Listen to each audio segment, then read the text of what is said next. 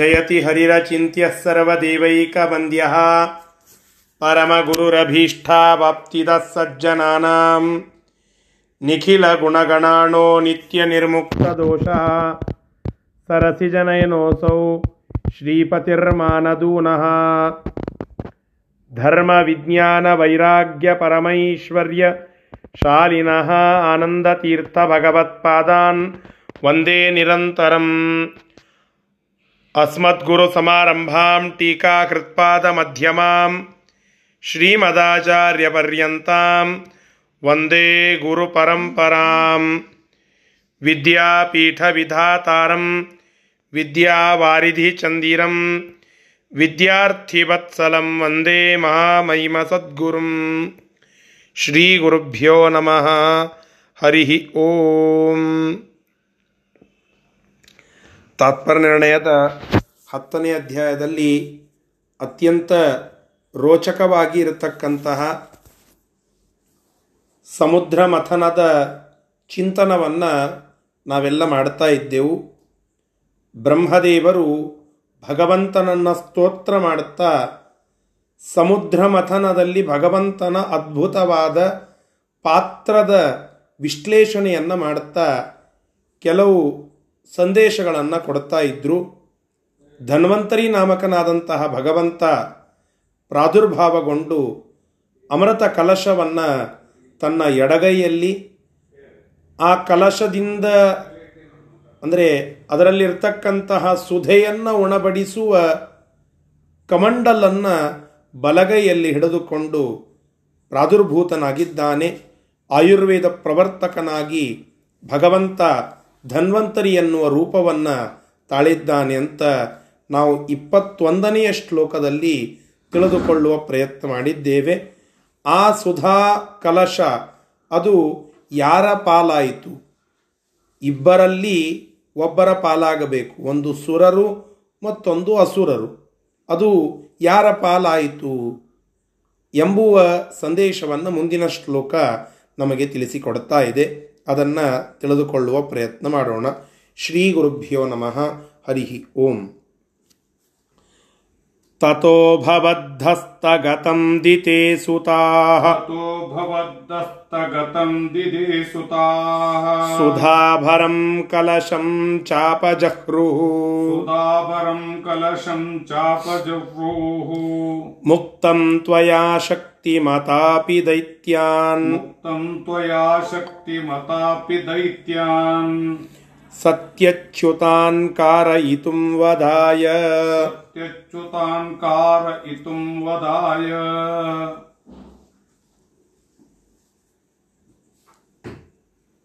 ಬ್ರಹ್ಮದೇವರು ಭಗವಂತನನ್ನ ಕುರಿತು ಹೇಳುತ್ತಾ ಇದ್ದಾರೆ ಭವತ ಹಸ್ತಗತಂ ಧಿತೇಹೇ ಸುತಾಹ ಸುಧಾಬರಂ ಕಲಶಂ ಚ ಅಪಜಹೃಹು ಅಂತ ಹೇಳಿ.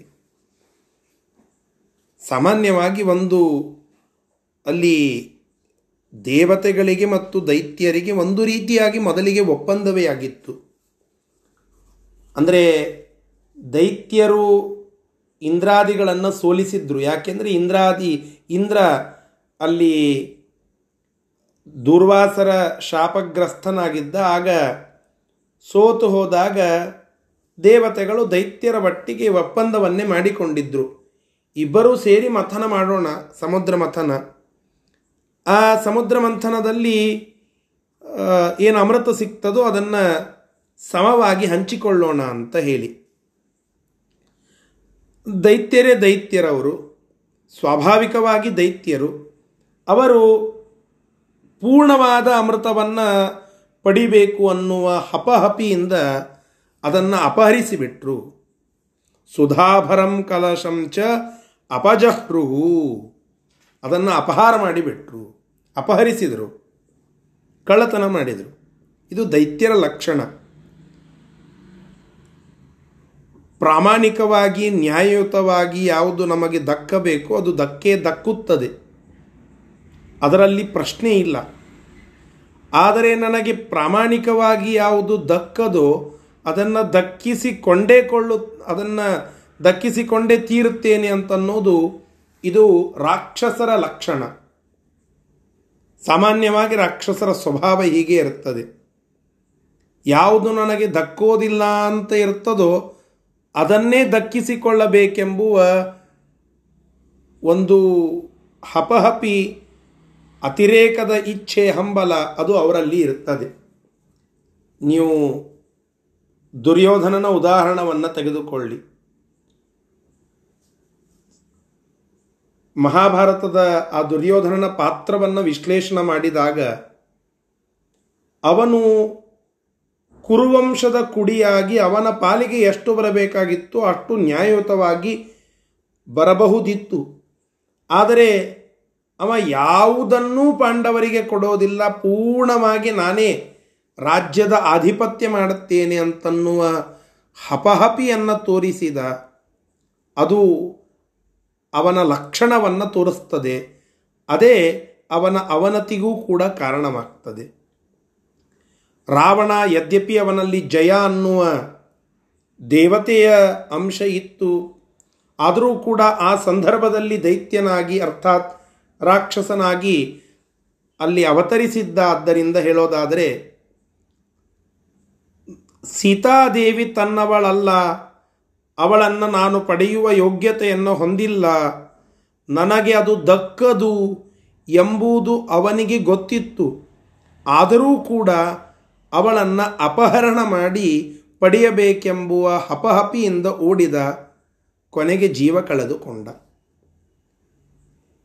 ಎಷ್ಟೆಲ್ಲ ರಾಕ್ಷಸರನ್ನು ನೋಡ್ತೀರಾ ನೋಡಿ.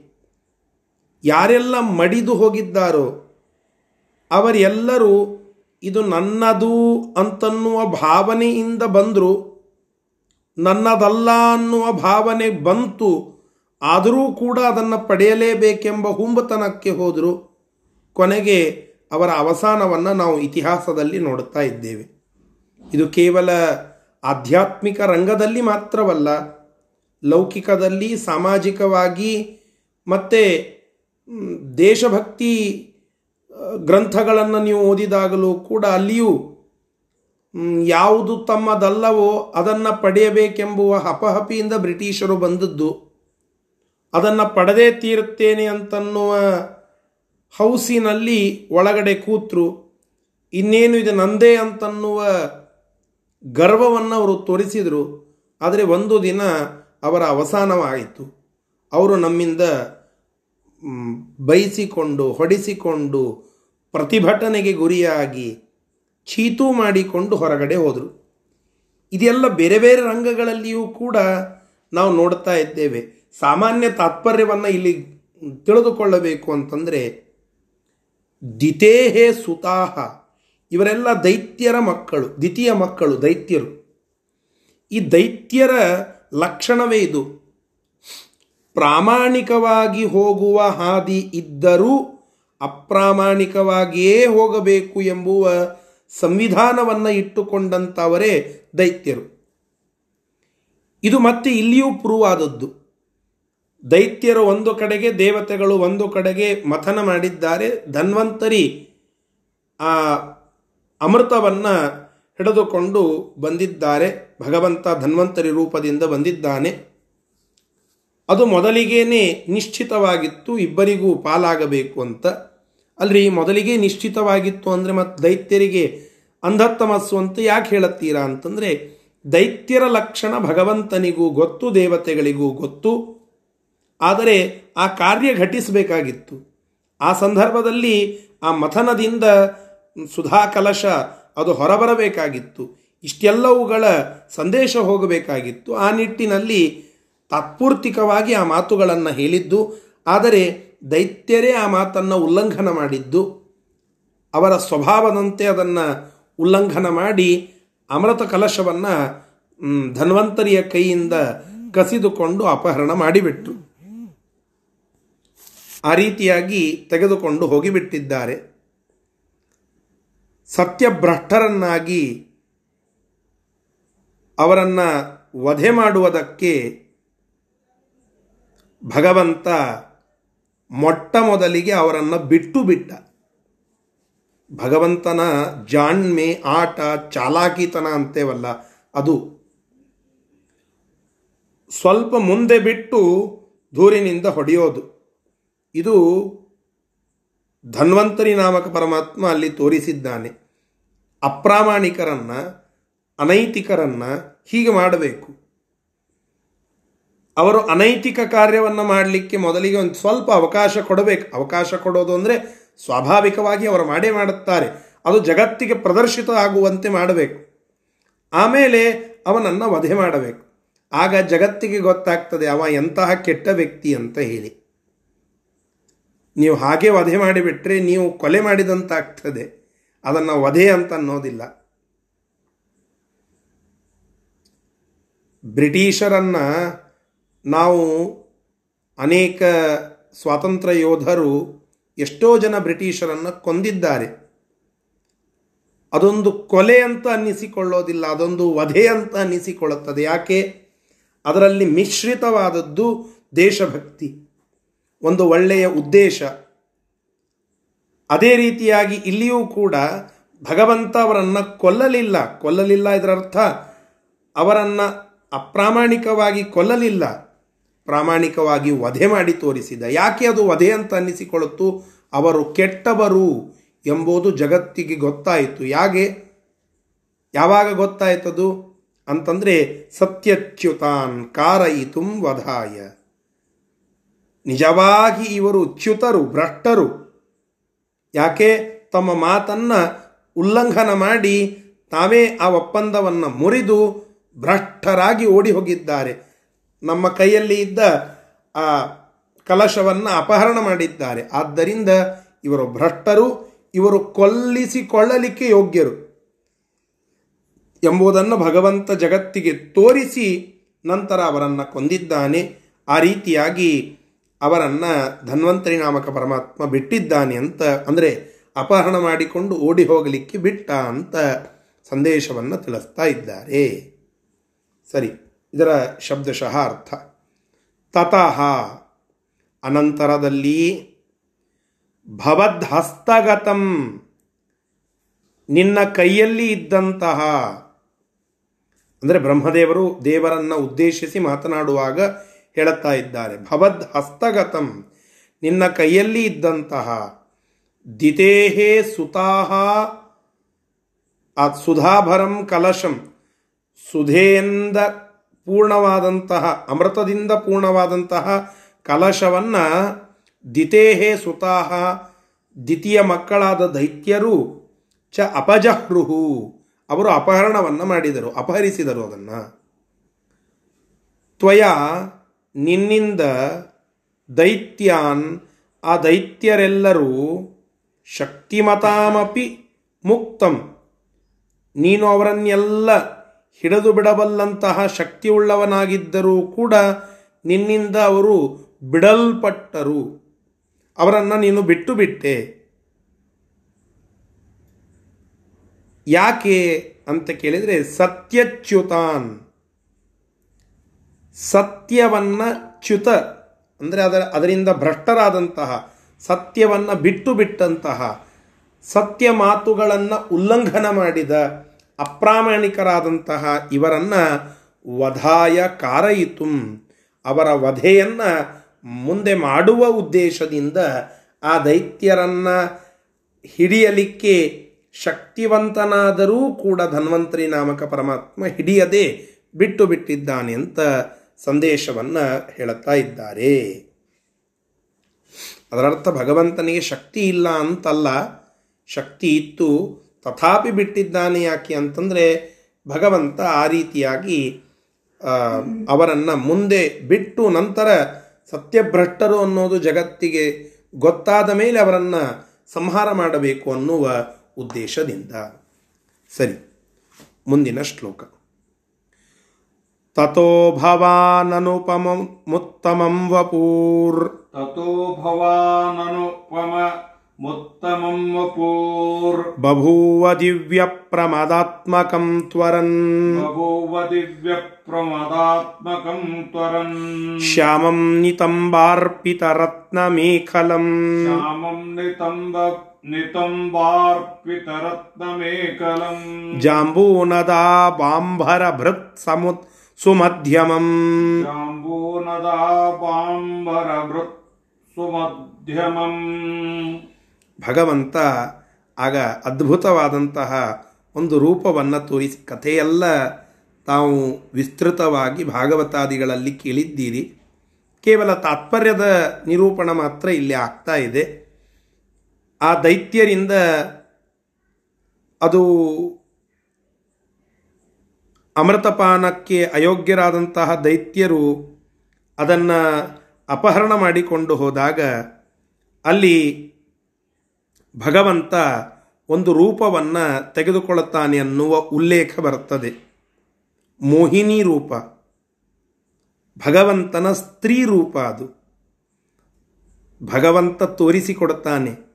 ನಾನು ಪುರುಷನೂ ಅಲ್ಲ, ಸ್ತ್ರೀಯೂ ಅಲ್ಲ. ನಾನು ಪುರುಷನೂ ಆಗಬಲ್ಲೆ, ಸ್ತ್ರೀಯೂ ಆಗಬಲ್ಲೆ ಅಂತ. ನನಗೆ ಯಾವ ಲಿಂಗಗಳ ರಿಸ್ಟ್ರಿಕ್ಷನ್ಸ್ಗಳಿಲ್ಲ ಕಟ್ಟಳೆಗಳಿಲ್ಲ. ಅವುಗಳನ್ನು ಮೀರಿ ನಿಂತ ಪುರುಷ ನಾನು ಪುರುಷೋತ್ತಮ ನಾನು. ಅಕ್ಷರನೂ ಅಲ್ಲ ಕ್ಷರನೂ ಅಲ್ಲ. ಸ್ತ್ರೀಯೂ ಅಲ್ಲ, ಪುರುಷನೂ ಅಲ್ಲ. ಇಂತಹ ಅದ್ಭುತನಾದಂತಹ ಪುರುಷೋತ್ತಮ ನಾನು ಎಂಬುವ ಸಂದೇಶವನ್ನು ಜಗತ್ತಿಗೆ ಕೊಡುವ ಉದ್ದೇಶದಿಂದ ದಿವ್ಯ ಸ್ತ್ರೀ ರೂಪವನ್ನು ಭಗವಂತ ಅಲ್ಲಿ ಧಾರಣ ಮಾಡಿದ್ದಾನೆ. ಹಾಗೆ ಆ ರೀ ಆ ರೀತಿಯಾದಂತಹ ರೂಪವನ್ನು ಧಾರಣ ಮಾಡಿ ಅದಕ್ಕೆ ಮೋಹಿನಿ ರೂಪ ಅಂತ ಕರೆದಿದ್ದಾರೆ. ಆ ರೂಪ ಎಂತಹದ್ದು ಅಂತ ಕೆಲವು ಶ್ಲೋಕಗಳಲ್ಲಿ ಈಗ ವರ್ಣನೆ ಮಾಡುತ್ತಾ ಇದ್ದಾರೆ. ಅದನ್ನು ಹೇಳುತ್ತಾ ಇದ್ದಾರೆ. ತತಃ ಆಗ ಭಾರಿಯಾದಂತಹ ರೂಪ ಎಂತಹದ್ದು? ಅನುಪಮಂ ಉತ್ತಮಂ ವಪು ಭಾರೀಯಾದ ದಿವ್ಯವಾದ ಸ್ತ್ರೀ ರೂಪವನ್ನು ಭಗವಂತ ತೆಗೆದುಕೊಂಡಿದ್ದಾನೆ. ಅದು ಶ್ಯಾಮಂ, ಅಂದರೆ ನೀಲವರ್ಣದ ಒಂದು ರೂಪ. ನಿತಂಬಾರ್ಪಿತ ರತ್ನ ಮೇಖಲಂ, ಸೊಂಟದಲ್ಲಿ ರತ್ನದ ಮೇಖಲ, ಅಂದರೆ ಒಡ್ಯಾಣ ಅಂತ ಕರಿತೇವಲ್ಲ, ಅದನ್ನು ಧಾರಣ ಮಾಡಿದ್ದಾಳೆ ಆ ಮೋಹಿನಿ. ಭಗವಂತನ ಆ ಸ್ತ್ರೀ ರೂಪದಲ್ಲಿ ಆ ರೀತಿಯಾದದ್ದೆಲ್ಲ ಕಾಣಿಸ್ತಾ ಇದೆ. ಬಂಗಾರದಂತಹ ಸೀರೆಯನ್ನು ಆ ಸ್ತ್ರೀ ರೂಪ, ಭಗವಂತನ ಸ್ತ್ರೀ ರೂಪ ಅದು ಹುಟ್ಟಿತ್ತು. ಸುಂದರವಾಗಿರತಕ್ಕಂತಹ ಮಧ್ಯಮ ಭಾಗ ಅದು ಆ ಸ್ತ್ರೀ ರೂಪದ್ದಾಗಿತ್ತು. ಹೀಗೆ ಎಲ್ಲ ಭಾರೀ ಭಾರೀ ಭಾರಿಯಾಗಿರತಕ್ಕಂತಹ ಸ್ತ್ರೀಯರ ಸೌಂದರ್ಯವನ್ನೆಲ್ಲ ನಿವಾಳಿಸಿಡಬೇಕು. ಅಂತಹ ಅದ್ಭುತವಾದ ಒಂದು ರೂಪ, ಲಾವಣ್ಯ, ತುಂಬು ಕಾಂತಿ, ಅಪ್ರತಿಮ ಲಾವಣ್ಯ. ಅದು ಆ ಮೋಹಿನಿ ರೂಪವನ್ನು ತೆಗೆದುಕೊಂಡಂತಹ ಭಗವಂತನದ್ದು ಆಗಿತ್ತು. ಸ್ತ್ರೀ ರೂಪದಲ್ಲಿ ನಮ್ಮಲ್ಲಿ ಅತ್ಯಂತ ಶ್ರೇಷ್ಠ ಅಂತಂದರೆ ಲಕ್ಷ್ಮೀದೇವಿಯ ರೂಪ. ಅವಳಿಗಿಂತ ಸುಂದರರು, ಸುಂದರಳಾದಂಥವಳು ಮತ್ತೊಬ್ಬಳು ಯಾವಳು ಈ ಜಗತ್ತಿನಲ್ಲಿ ಇಲ್ಲ.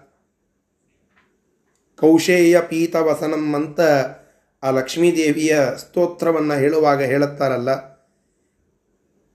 ಸೌಭಾಗ್ಯಕ್ಕೆ ಜನನಿ ಅವಳೆ, ಶ್ರೀಮತ್ ಸೌಭಾಗ್ಯ ಜನನೀಂ, ಸ್ತೌಮಿ ಲಕ್ಷ್ಮೀಂ ಸನಾತನೀಂ.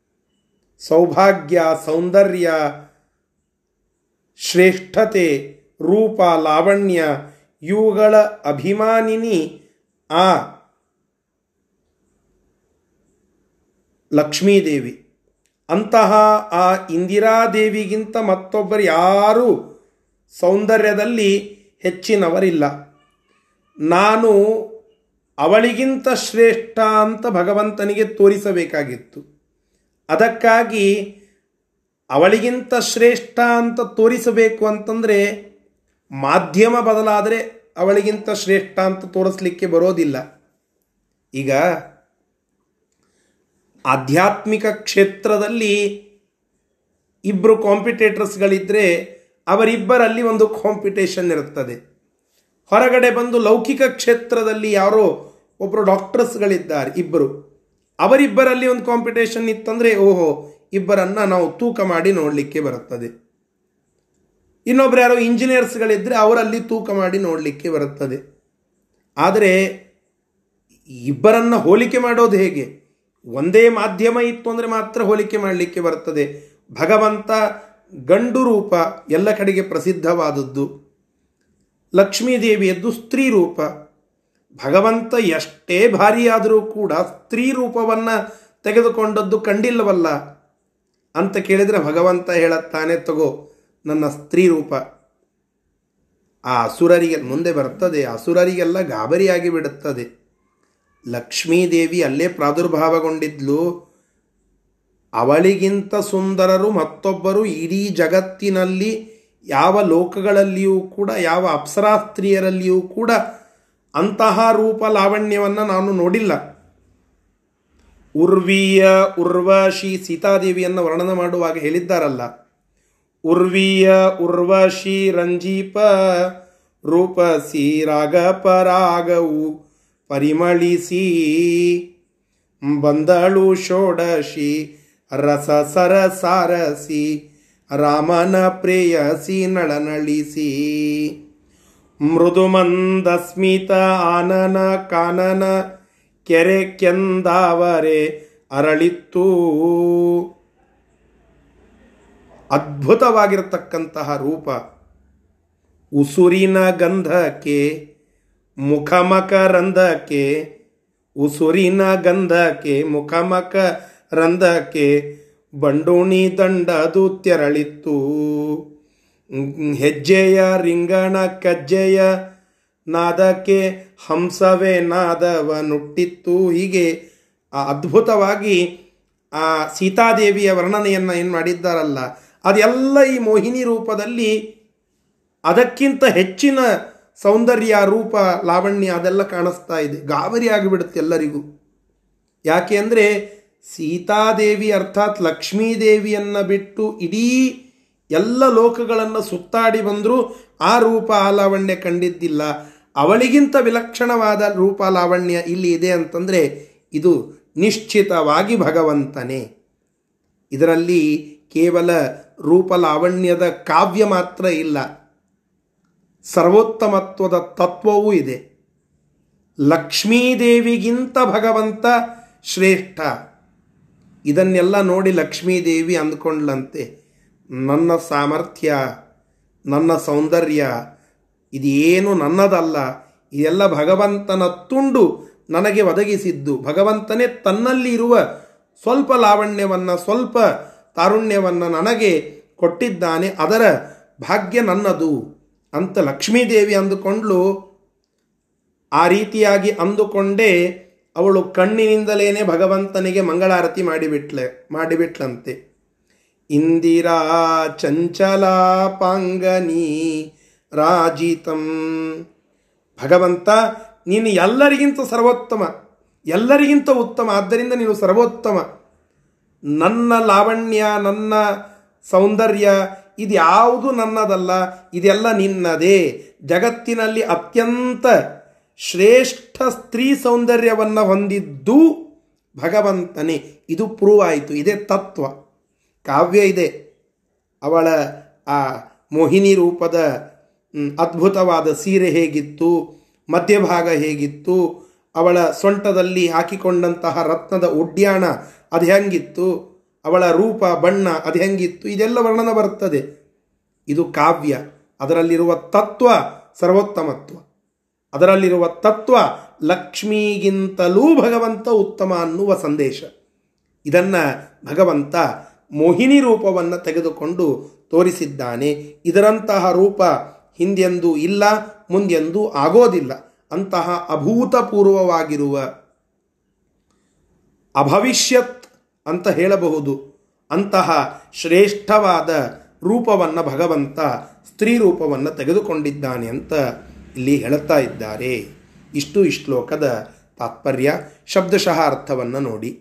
ತತಃ ಅನಂತರದಲ್ಲಿ ಭವಾನ್, ಹೇ ಭಗವಂತನೇ, ನೀನು ಅನುಪಮಂ ಉತ್ತಮಂ, ಉಪಮಾ ಇಲ್ಲದಂತಹ, ಅಂದರೆ ಹೋಲಿಕೆ ಸಿಗದಂತಹ ಎಷ್ಟು ಸುಂದರ ಶಬ್ದಗಳನ್ನು ಆಚಾರ್ಯರು ಪೋಣಿಸಿದ್ದಾರೆ ನೋಡಿ. ಅನುಪಮಂ. ಉಪಮಾ ಇಲ್ಲ ಅದಕ್ಕೆ ಹೋಲಿಕೆ ಇಲ್ಲ ಅದಕ್ಕೆ ಹೆಂಗಿತ್ತು ಆ ಸ್ತ್ರೀ ರೂಪ ಭಗವಂತನದ್ದು? ಸ್ತ್ರೀ ರೂಪದಂತೆ ಇತ್ತು. ಅಷ್ಟೇ ಹೇಳಬೇಕು. ಅನುಪಮವಾಗಿರತಕ್ಕಂತಹ ಉತ್ತಮಂ, ಅತ್ಯಂತ ಶ್ರೇಷ್ಠವಾಗಿರುವ ವಪುಹು ಭಾರೀಯಾಗಿರತಕ್ಕಂತಹ ದಿವ್ಯ ಪ್ರಮದಾತ್ಮಕಂ ವಪುಹು. ದಿವ್ಯವಾದ ಆ ಸ್ತ್ರೀರು ಪ್ರಮದಾತ್ಮಕಂ, ಅಂದರೆ ಸ್ತ್ರೀ ರೂಪವನ್ನು ವಪುಹು, ಆ ದೇಹವನ್ನು ಭಗವಂತ ಬಭುವ ಹೊಂದಿದ್ದಾನೆ, ತ್ವರನ್, ಭಾರಿ ಶೀಘ್ರವಾಗಿ ಹೊಂದಿದ್ದಾನೆ. ಕ್ಷಣಾರ್ಧದಲ್ಲಿ ಆ ಧನ್ವಂತರಿ ರೂಪ ಹೋಗಿ ಮತ್ತೆ ಆ ಸ್ತ್ರೀ ರೂಪ ಬಂದು ಬಿಟ್ಟಿದೆ. ಧನ್ವಂತರಿ ರೂಪ ಹೋಯಿತು ಅಂತಂದ್ರೆ ಅಲ್ಲಿದೆ. ಆದರೆ ಅದೇ ಭಗವಂತನೇ ಧನ್ವಂತರಿ ರೂಪದಿಂದ ಯಾವ ಭಗವಂತ ಅಲ್ಲಿ ಪ್ರಕಟಗೊಂಡಿದ್ನೋ ಅದೇ ಭಗವಂತನೇ ಇಲ್ಲಿ ಸ್ತ್ರೀ ರೂಪವನ್ನು ತೆಗೆದುಕೊಂಡಿದ್ದಾನೆ. ಅದೆಂತಹ ರೂಪ ಅಂತ ಕೇಳಿದರೆ ಶ್ಯಾಮಂ ವಪುಹು. ಶ್ಯಾಮ ಬಣ್ಣದ್ದು. ಅಂದರೆ ನೀಲವರ್ಣ. ಭಾಳ ಕಪ್ಪಲ್ಲ, ನೀಲಿ ಮಿಶ್ರಿತವಾದ ಕಪ್ಪು. ಅಂತಹ ನೀಲವರ್ಣದ ಆ ಸ್ತ್ರೀ ರೂಪ ಅಲ್ಲಿ ಪ್ರಕಟಗೊಂಡಿದೆ. ನಿತಂಬಾರ್ಪಿತ ರತ್ನಂ, ರತ್ನಮೇಖಲಂ. ನಿತಂಬ ಅಂತಂದರೆ ಮಧ್ಯಭಾಗ. ಆ ಮಧ್ಯಭಾಗಕ್ಕೆ ಸೊಂಟಕ್ಕೆ ಹಾಕಿಕೊಂಡಂತಹ ರತ್ನಮೇಖಲ, ರತ್ನದ ಒಡ್ಯಾಣ ಅಲ್ಲಿ ಇತ್ತು. ಅದು ಶ್ರೇಷ್ಠವಾಗಿ ಹೊಳಿತಾ ಇತ್ತು. ಜಾಂಬೂನದಾಂ, ಜಾಂಬೂನದ ಜಾಂಬೂನದಾಭಾಂಬರ ಭೃತ. ಜಾಂಬೂನದ ಅಂತಂದರೆ ಬಂಗಾರ. ಅದರಿಂದ ಭಾ ಅಂತಂದರೆ ಹೊಳೆಯುವ. ಆ ಹೊಳೆಯುವ ಅಂಬರ ಭೃತ. ಅಂಬರ ಅಂತಂದರೆ ಬಟ್ಟೆ, ಸೀರೆ ಅಂತ ಅರ್ಥ. ಭೃತ ಅಂದರೆ ಧಾರಣ ಮಾಡಿದಂತಹ. ಜಾಂಬೂನದ ಆಭ ಅಂಬರ ಭೃತ. ಜಾಂಬೂನದ ಅಂದರೆ ಬಂಗಾರದಂತೆ ಆಭ ಚೆನ್ನಾಗಿ ಹೊಳೆಯುವ ಅಂಬರ ಸೀರೆಯನ್ನು ಭೃತ ಉಟ್ಟಂತಹ ಶ್ರೇಷ್ಠವಾದ ರೂಪ, ಅದು ಮೋಹಿನಿ ರೂಪ.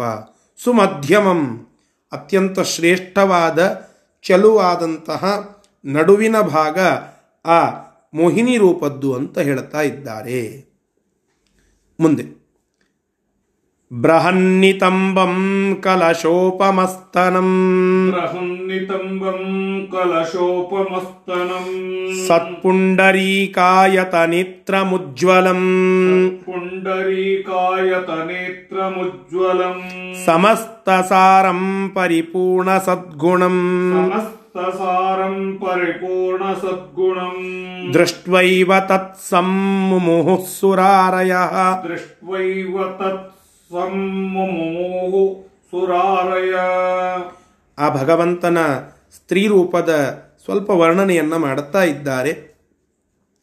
ಆ ಸ್ತ್ರೀ ರೂಪ, ಶ್ರೀಹರಿಯ ಸ್ತ್ರೀ ರೂಪ ಅದು ಎಂತಹದ್ದು ಅಂತಂದರೆ ಬೃಹನ್ನಿತಂಬಂ, ಅತ್ಯಂತ ಬೃಹತ್ತಾದ ವಿಶಾಲವಾಗಿರತಕ್ಕಂತಹ ಆ ಸ್ತ್ರೀ ರೂಪದ ಮಧ್ಯಭಾಗ, ನಿತಂಬ, ಕಲಶೋಪಮಸ್ಥಮಂ, ಆ ಕಲಶದಂತಹ ಮೈಭಾಗ ಒಳ್ಳೆಯ ಪುಂಡರೀಕಾಯತ ನೇತ್ರಮುಜ್ವಲಂ, ಒಳ್ಳೆ ಕಮಲದಂತೆ ಇರತಕ್ಕಂತಹ ವಿಶಾಲವಾದಂತಹ ಕಣ್ಣುಗಳು, ಉಜ್ವಲವಾಗಿ ಇರತಕ್ಕಂತಹ ದೇಹ ಸಿರಿ ಸಮಸ್ತ ಸಾರಂ, ಎಲ್ಲ ಆ ಸ್ತ್ರೀ ರೂಪಗಳಲ್ಲಿಯೂ ಕೂಡ ಅತ್ಯಂತ ಶ್ರೇಷ್ಠವಾದಂತಹ ಸಾರಭೂತವಾಗಿರತಕ್ಕಂತಹ ರೂಪವನ್ನು ಭಗವಂತ ಧಾರಣ ಮಾಡಿದ್ದಾನೆ. ಪರಿಪೂರ್ಣವಾಗಿರತಕ್ಕಂತಹ ಸದ್ಗುಣಗಳ ಖಣಿಯಾಗಿ ಭಗವಂತ ಅಲ್ಲಿ ಸ್ತ್ರೀ ರೂಪದಿಂದ ವ್ಯಕ್ತನಾಗಿದ್ದಾನೆ. ಇದನ್ನೆಲ್ಲ ನೋಡುತ್ತಾರೆ. ದೈತ್ಯರು ದೃಷ್ಟ್ವೈವ ತತ್ಸಮ್ಮುಹು ಸುರಾರಯ. ಸುರರ ದ್ವೇಷಿಗಳಾದಂತಹ ದೈತ್ಯರು ಅದನ್ನು ನೋಡಿ ಮೋಹಗೊಂಡು ಅಲ್ಲೇ ಕೂತು ಬಿಟ್ರಂತೆ ಅವಳನ್ನು ನೋಡ್ಕೋತ ಅಂತಹ ರೂಪ ಹಿಂದೆಂದೂ ನೋಡಿದ್ದಿಲ್ಲ. ಮುಂದೆ ನೋಡುತ್ತೇವೆ ಅಂತನ್ನುವ ನಿಶ್ಚಿತ ಧೈರ್ಯ ಆ ದೈತ್ಯರಿಗೂ ಆಗಲಿಲ್ಲ ಅಂತೆ ಅಂತಹ ಅದ್ಭುತ ರೂಪ ಅದನ್ನು ನೋಡಿ ಅವಾಕ್ಕಾಗಿ ಅಲ್ಲೇ ನಿಂತು ಬಿಟ್ಟಿದ್ದಾರೆ ತಮ್ಮ ಕೈಯಲ್ಲಿ ಸುಧಾ ರಸ ಇದೆ. ಅದನ್ನು ಕುಡಿಬೇಕು. ಅದನ್ನು ಮುಂದೆ ಅಪಹರಣ ಮಾಡಿದ್ದೇವೆ. ಅದರ ಪೂರ್ಣ ಲಾಭವನ್ನು ನಾವೆಲ್ಲ ಪಡೆದುಕೊಳ್ಳಬೇಕು. ನಾವೇ ದೇವತೆಗಳಿಗಿಂತ ಶ್ರೇಷ್ಠರು ಅಂತ ಅನ್ನಿಸಿಕೊಳ್ಳಬೇಕು ಎಂಬ ಏನು ಮಹೋದ್ದೇಶ ಇತ್ತು ಅವರದ್ದು ಅದೆಲ್ಲ ಅಲ್ಲೇ ಮಣ್ಣಪಾಲಾಗಿಬಿಟ್ಟಿದೆ. ಆ ಕಲಶ ಹಾಗೆ ಹಿಡ್ಕೊಂಡು ನಿಂತು ಬಿಟ್ಟಿದ್ದಾರೆ ನಿಂತು ಆ ರೂಪವನ್ನೇ ನೋಡ್ತಾ ನಿಂತು ಬಿಟ್ಟಿದ್ದಾರೆ ಭಗವಂತನಿಗೆ ಆ ದೈತ್ಯರ ವೀಕ್ನೆಸ್ ಗೊತ್ತಿತ್ತು. ಕಾಮ ಇದು ನಮ್ಮ ಧ್ಯೇಯೋದ್ದೇಶಗಳನ್ನೆಲ್ಲ ಸುಟ್ಟಾಕ್ತದೆ ಅವರು ಭಗವಂತನ ರೂಪ, ಅದ್ಭುತ ರೂಪ, ಈ ವಿಶಿಷ್ಟ ರೂಪ ಅನ್ನುವ ದೃಷ್ಟಿಕೋನದಿಂದ ನೋಡ್ತಾ ಇಲ್ಲ. ಅದೊಂದು ಸ್ತ್ರೀ. ಆ ಸ್ತ್ರೀಯ ರೂಪವನ್ನು ನಾವು ಆಸ್ವಾದನ ಮಾಡಬೇಕೆಂಬುವ ಕಾಮದೃಷ್ಟಿಯಿಂದ ನೋಡುತ್ತಾ ಇದ್ದಾರೆ. ದೃಷ್ಟಿಕೋನ ಬಹಳ ಮುಖ್ಯ. ಯಾವುದೇ ವಿಷಯವನ್ನು ಇಂಟರ್ಪ್ರಿಟ್ ಮಾಡುವಾಗ ಅದರಲ್ಲಿ ಅದನ್ನು ಯಾವ ಆ್ಯಂಗಲ್ನಿಂದ ನಾವು ವಿಮರ್ಶೆ ಮಾಡುತ್ತೇವೆ, ನೋಡುತ್ತೇವೆ ಎಂಬುವ ವಿಚಾರ ಬಹಳ ಮುಖ್ಯವಾದದ್ದು. ಅದರ ಮೇಲೆ ನಮ್ಮ ಫಲ ಅದು ಡಿಪೆಂಡ್ ಆಗ್ತದೆ. ಎಷ್ಟೋ ಜನ ಮೂರ್ತಿಗಳನ್ನು ಮಾರುವವರಿದ್ದಾರೆ. ಆ ಮೂರ್ತಿಗಳನ್ನು ಮಾರುವವರಿಗೆ ಈ ಮೂರ್ತಿಯ ಮಹತ್ವ ಗೊತ್ತಿರೋದಿಲ್ಲ. ಆ ಮೂರ್ತಿ ಅದು ಎಷ್ಟು ಬೆಲೆಗೆ ಹೋಗ್ತದೆ? ಇದಕ್ಕೆ ಎಷ್ಟು ರೊಕ್ಕ ಬರ್ತದೆ ನನಗೆ ಎಂಬುವ ದೃಷ್ಟಿಕೋನ ಅವರದ್ದಾಗಿರುತ್ತದೆ.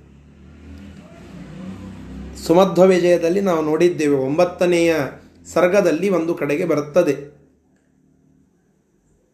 ಶೋಭನ ಭಟ್ಟರು ಅಂತ ಹೇಳಿ ಪದ್ಮನಾಭ ತೀರ್ಥರಂತ ಏನು ಮುಂದೆ ಆಗ್ತಾರೋ ಅವರು ಶ್ರೀಮದಾಚಾರ್ಯರ ಶಿಷ್ಯತ್ವವನ್ನು ವಹಿಸಿದ್ರಂತೆ. ಅವರು ಎಲ್ಲ ಕಡೆಗೆ ಪ್ರವಚನ ಮಾಡುತ್ತಾ ಇದ್ರಂತೆ. ಏನು ಅಂತಂದರೆ ಆಚಾರ್ಯರ ತತ್ವಶಾಸ್ತ್ರ ಅದು ಎಂತಹದ್ದು? ಅದೊಂದು ಶಂಖದಂತೆ ಇದೆ. ಯಾಕೆ?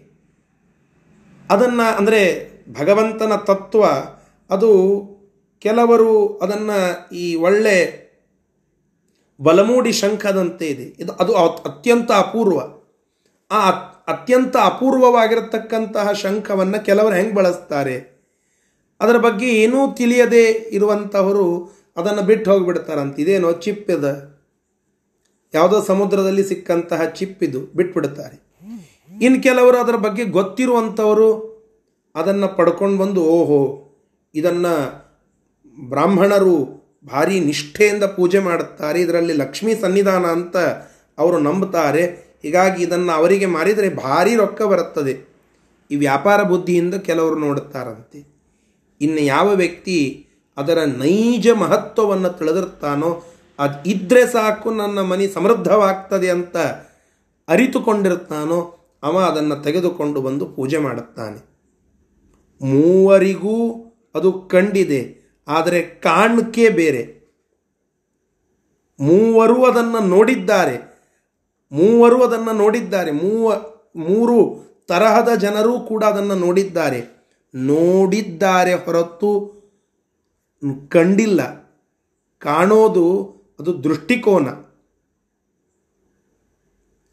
ಬೇಂದ್ರೆ ಒಂದು ಕಡೆ ಹೇಳುತ್ತಾರೆ, ಕಂಡವರಿಗಷ್ಟೇ ಕಾಣುತ್ತದೆ, ಕಂಡವರಿಗಲ್ಲ ಅಂತ. ಕಂಡು ಕಂಡವರಿಗೆ ಕಾಣಿಸೋದಿಲ್ಲ, ಅದನ್ನು ದೃಷ್ಟಿಕೋನ, ಯಾವ ಶುದ್ಧ ದೃಷ್ಟಿಕೋನ ಇಟ್ಟುಕೊಳ್ಳುತ್ತಾರೆ, ಅವರಿಗಷ್ಟೇ ಕಾಣುತ್ತದೆ. ತಾತ್ಪರ್ಯ ಹೇಳಲಿಕ್ಕೆ ಬಂದದ್ದು, ಮೋಹಿನಿ ಎನ್ನುವ ಸ್ತ್ರೀ ರೂಪ ಅದು ಭಗವಂತನದ್ದು, ಸರ್ವೋತ್ತಮನಾದಂತಹ ಭಗವಂತ ತನ್ನ ಲೀಲಾ ವಿನೋದದಿಂದ ಈ ರೀತಿಯಾಗಿ ಸ್ತ್ರೀ ರೂಪದಿಂದ ನಮಗೆ ಪ್ರಕಟನಾಗ್ತಾ ಇದ್ದಾನೆ ಎಂಬುವ ದೃಷ್ಟಿಕೋನದಿಂದ ನೋಡಬೇಕಾಗಿತ್ತು. ಆ ರೀತಿಯಾಗಿ ನೋಡಲಿಲ್ಲ ದೈತ್ಯರು. ಅವರು ನೋಡಿದ್ದು ಕಾಮದೃಷ್ಟಿಯಿಂದ. ಕಾಮ ಅವರ ಧ್ಯೇಯ ಉದ್ದೇಶಗಳನ್ನೆಲ್ಲ ಮರೆಮಾಚಿ ಮುಚ್ಚಿ ಹಾಕಿ ಆ ಸ್ತ್ರೀ ರೂಪವನ್ನೇ ನೋಡುವಂತೆ ಮಾಡಿಬಿಡುತ್ತು. ಅದರ ಆಸ್ವಾದನ ಮಾಡುತ್ತಾ ಕಾಮದೃಷ್ಟಿಯಿಂದ ನೋಡುತ್ತಾ ನಿಂತು ಬಿಟ್ಟಿದ್ದಾರೆ ಅವಾಕ್ಕಾಗಿ ಮೋಹಿತರಾಗಿ ನಿಂತು ಬಿಟ್ಟಿದ್ದಾರೆ ಇಷ್ಟು ಅಲ್ಲಿ ಆದಂತಹ ಪ್ರಸಂಗದ ನಿರೂಪಣ. ಬೃಹನ್ನಿತಂಬಂ ಕಲಶೋಪಮಸ್ತನಂ. ಆ ಭಗವಂತನ ಸ್ತ್ರೀ ರೂಪ ಅದು ಭಾರೀಯಾಗಿರತಕ್ಕಂತಹ ಬೃಹತ್ತಾದ ಮೈಭಾಗವನ್ನು ಕಲಶೋಪಮಸ್ತನಂ, ಒಳ್ಳೆ ಶ್ರೇಷ್ಠವಾದ ಅವಳ ಆ ಮೋಹಿನಿ ರೂಪದ ಎದೆಭಾಗ, ಮೈಭಾಗ, ಇದೆಲ್ಲ ಅತ್ಯಂತ ಮನಮೋಹಕವಾಗಿ ಇತ್ತು. ಮತ್ತೆ ಸತ್ಪುಂಡರೀಕಾಯತ ಮುಜ್ವಲಂ ಅತ್ಯಂತ ಶ್ರೇಷ್ಠವಾದ ಪುಂಡರೀಕಾಯತ. ಕಮಲದಂತೆ, ಪುಂಡರೀಕಾಯತ ಅಂದರೆ ಕಮಲದಂತೆ ಇರುವ ನೇತ್ರಂ ಉಜ್ವಲಂ, ಉಜ್ವಲವಾಗಿರತಕ್ಕಂತಹ, ವಿಶಾಲವಾಗಿರತಕ್ಕಂತಹ ಆ ಕಣ್ಣುಗಳನ್ನು ಮೋಹಿನಿ ರೂಪ ಹೊಂದಿತ್ತು, ಭಗವಂತ ಹೊಂದಿದ್ದ. ಸಮಸ್ತ ಸಾರಂ, ಅತ್ಯಂತ ಸಾರಭೂತವಾಗಿರತಕ್ಕಂತಹ ಸೌಂದರ್ಯವನ್ನು ಹೊಂದಿದ್ದಳು. ಪರಿಪೂರ್ಣ ಸದ್ಗುಣಂ, ಎಲ್ಲ ಗುಣಗಳ ಸಂಪೂರ್ಣವಾದಂತಹ ರಸ ಅಲ್ಲಿ ಇತ್ತು. ಸಂಪೂರ್ಣ ಸದ್ಗುಣ ಭರಿತನಾಗಿ ಭಗವಂತ ಅಲ್ಲಿ ಪ್ರಕಟಗೊಂಡಿದ್ದ. ಇದನ್ನೆಲ್ಲ ತತ ದೃಷ್ಟ್ವಾ ಇವ ಅದನ್ನು ನೋಡು ನೋಡುತ್ತಲೇ ಸುರಾರಯ, ಅರಯ ಅಂತಂದರೆ ಅರಿಗಳು, ದ್ವೇಷಿಗಳು. ಸುರರನ್ನು ಅರಿಯುವ ಅರಿಗಳು. ಅಂದರೆ ಸುರರಿಗೆ ಕಾಟ ಕೊಡುವ, ದ್ವೇಷ ಮಾಡುವ ದೈತ್ಯರು. ಅವರು ಅದನ್ನು ನೋಡಿ ಸಮ್ಮುಮುಹು ಅವರು ಮೋಹಿತರಾಗಿ ಅಲ್ಲಿಯೇ ನಿಂತಿದ್ದಾರೆ ಅಂತ ಈ ಶ್ಲೋಕ ನಮಗೆ ತಿಳಿಸಿಕೊಡ್ತಾ ಇದೆ. ಮುಂದಿನ ಶ್ಲೋಕ. ಪರಸ್ಪರಂ ತೇ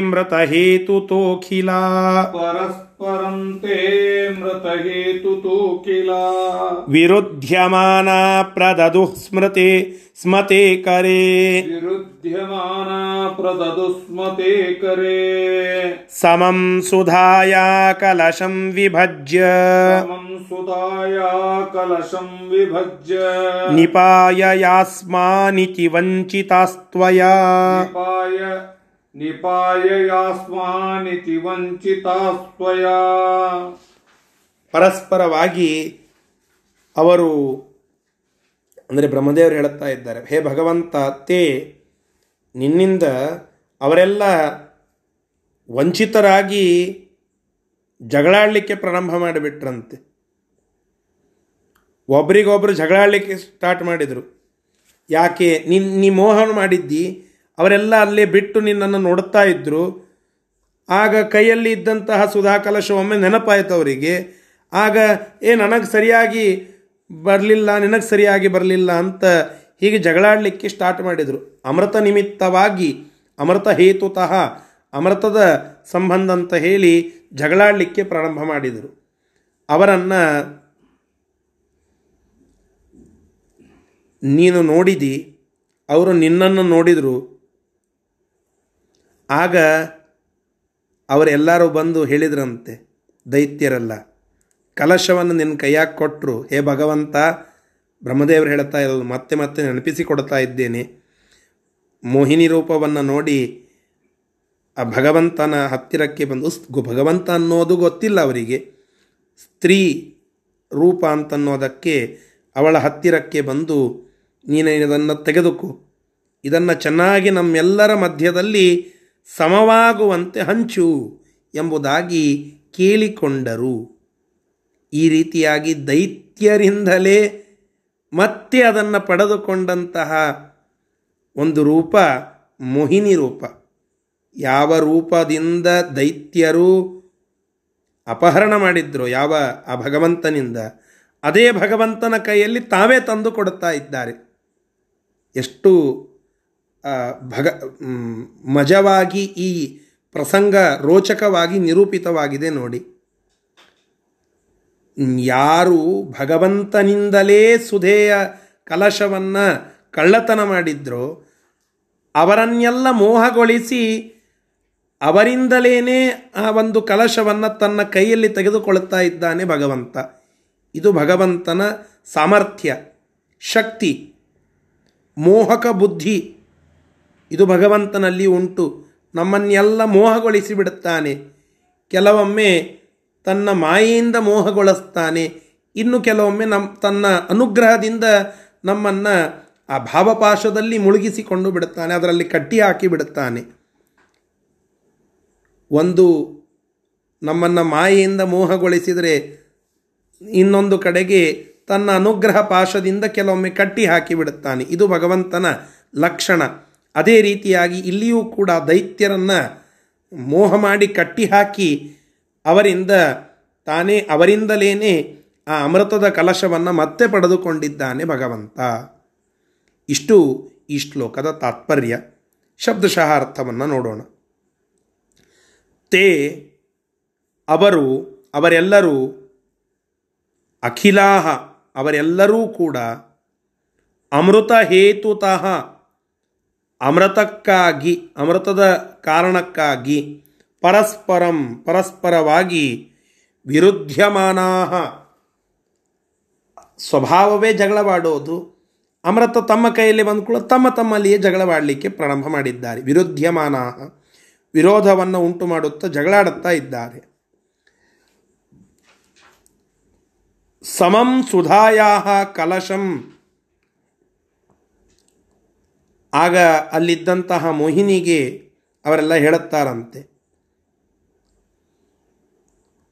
ಸುಧಾಯ ಕಲಶಂ ಆ ಸುಧೆಯ ಕಲಶವನ್ನು ತೆಗೆದುಕೊಂಡು ಬಂದು ಅದನ್ನು ಸಮಂ ವಿಭಜ್ಯ, ಚೆನ್ನಾಗಿ ಸಮವಾಗಿ ನಮ್ಮೆಲ್ಲರಲ್ಲಿ ಅದನ್ನು ಹಂಚಿ, ವಿಭಜ್ಯ ಅದನ್ನು ವಿಭಜಿಸಿ ಅದನ್ನು ಭೇದ ಮಾಡಿ, ನಿಪಾಯಯಾಸ್ಮ ನಿಪಾಯಯಾಸ್ಮಾನ್ ಅದನ್ನೆಲ್ಲ ನಮ್ಮ, ನಮಗೆ ಉಣಬಡಿಸು ಎಂಬುದಾಗಿ ಅವರು ಅವರೆಲ್ಲರೂ ಕೂಡ ಅಮೃತ ಕಲಶವನ್ನು ಪ್ರದದು, ತೇ ಕರೆ ಪ್ರದದು ಸ್ಮ ಆ ಮೋಹಿನಿಯ ಕೈಯಲ್ಲಿ ಅದನ್ನು ಇಟ್ಟರು, ತ್ವಯಾ ವಂಚಿತಾ ಅವರೆಲ್ಲರೂ ನಿನ್ನ ಮೋಹದಿಂದ ವಂಚಿತರಾಗಿದ್ದಾರೆ ಭಗವಂತ ಎಂಬುದಾಗಿ ಈ ರೀತಿಯಾಗಿ ಬ್ರಹ್ಮದೇವರು ಹೇಳುತ್ತಾ ಇದ್ದಾರೆ.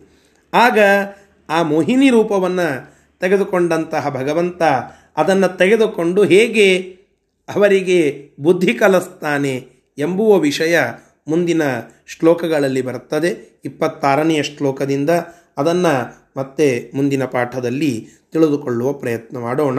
ಶ್ರೀಕೃಷ್ಣಾರ್ಪಣಮಸ್ತು ಹರಯೇ ನಮಃ. ಒಂದು ವಿಷಯ ಎಲ್ಲರ ಎದುರಿಗೆ